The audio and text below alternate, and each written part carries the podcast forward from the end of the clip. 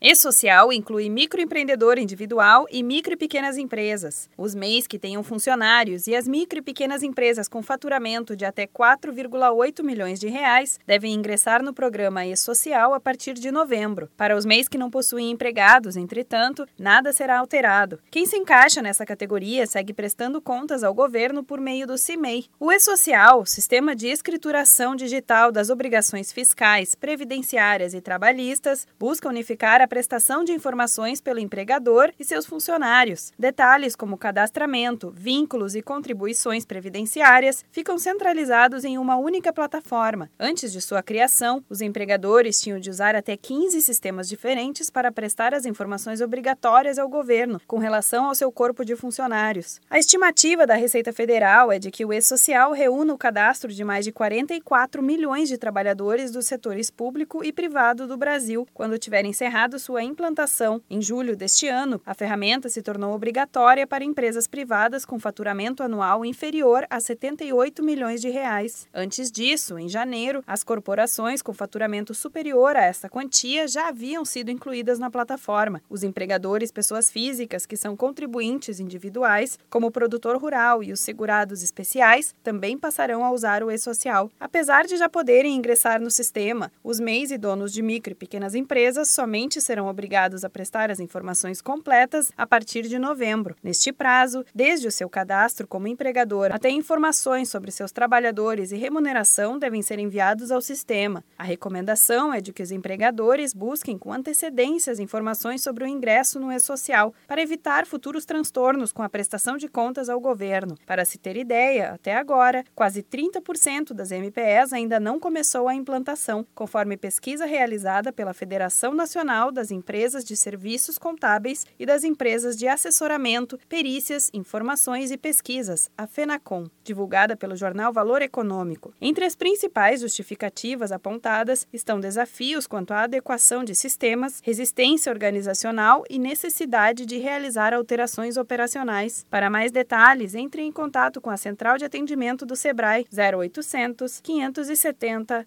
0800. Da Padrinho Conteúdo para a Agência Sebrae de Notícias, Henata Kroschel.